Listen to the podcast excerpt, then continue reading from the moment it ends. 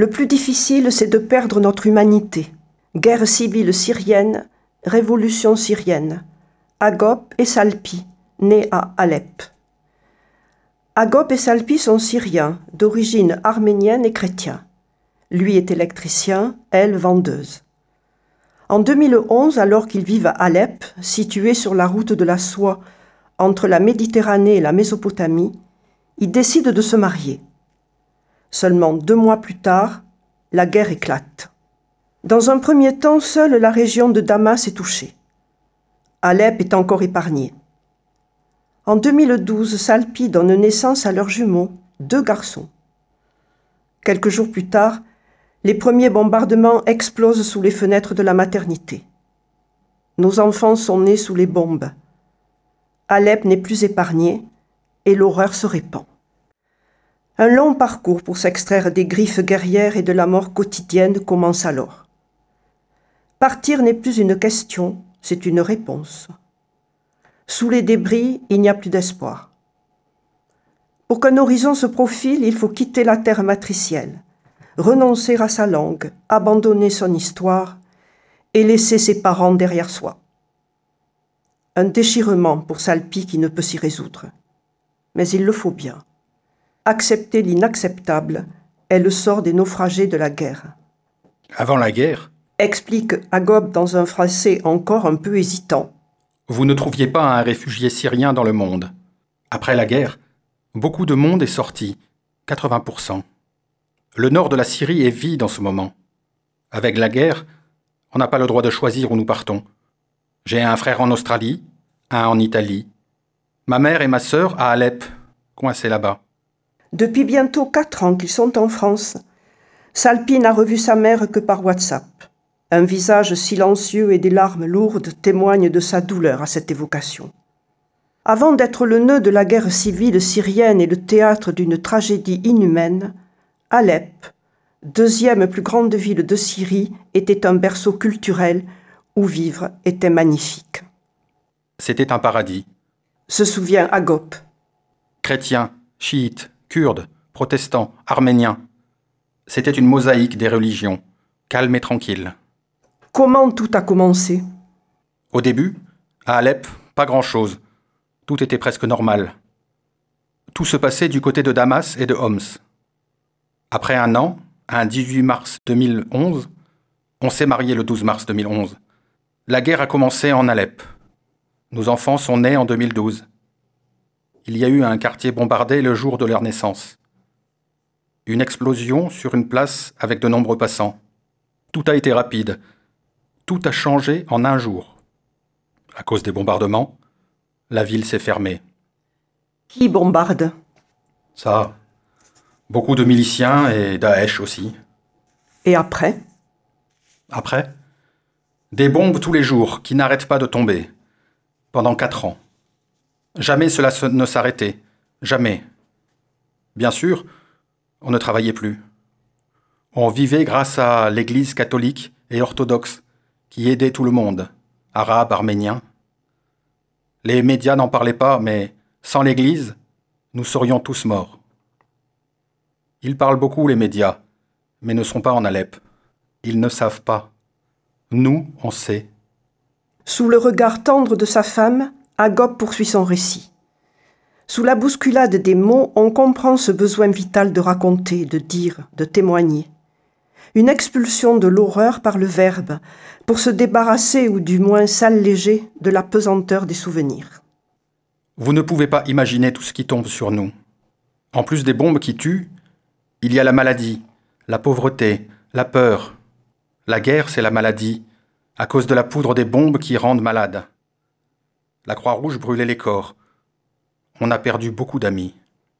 Agop n'arrête pas de dire et dire encore les ravages vécus dans sa chair.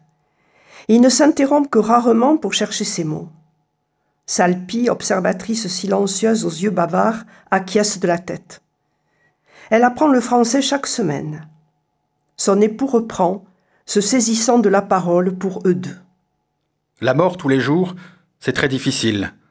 Mais le plus dur, dans le temps, c'est de trouver cela normal. On s'habituait à la mort. Chaque jour, on voyait des morts, des enfants, des jeunes. On ne savait plus où les enterrer. Ma mère est contente que nous soyons en France, sortis de l'enfer. Une semaine après avoir quitté la Syrie, notre appartement a été bombardé. Au début, la peur nous possédait, puis très vite, cela tourne à autre chose. Une journée là-bas devient normale, et tout redevient banal. On a perdu le sens de la vie ordinaire. Le stress devient normal, la peur aussi. On est sous les bombardements? Normal. Le premier, le deuxième, et sans fin. Ok, c'est normal. Trois fois, une bombe est tombée à deux mètres de moi. On finit par dire Une bombe? Ah bon? Mon magasin a été détruit, le quartier des parents aussi, à 100% détruit. Il poursuit. Nous, petit à petit, on a perdu notre humanité. Elle est morte avec ses corps qui jonchent nos rues. Qu'est-ce qu'une humanité qui ne se révolte plus, qui ne souffre plus pour son prochain? On cherche le minimum, la base, la nourriture. On devient comme un animal. La famille est le cœur de tout. Mais mon enfant est-il plus important que celui de mon frère? Celui de mon frère est-il plus important que celui de mon voisin? On a perdu notre humanité parce qu'on a perdu l'espoir. On a fui les bombes pour ne pas perdre notre humanité. L'homme ne peut vivre selon ses seuls besoins, au risque de se réduire à sa seule animalité. Survivre n'est pas la loi des humains. Les principes humains qui édifient nos existences s'inscrivent dans des valeurs qui garantissent notre part d'humanité. L'amour du prochain, l'espérance, la dignité.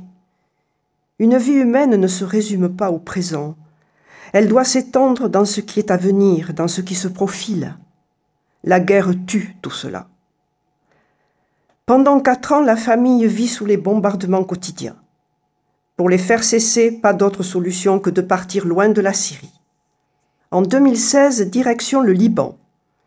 À Beyrouth, ils font une demande à l'ambassade de France pour l'obtention des papiers.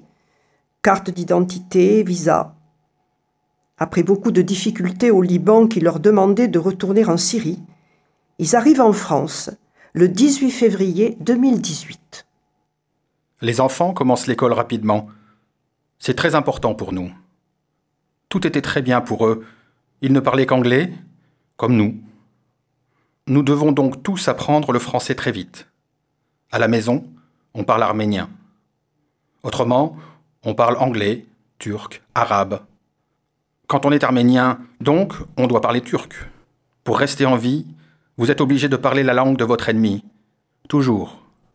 Vous comprenez alors ce qu'ils disent.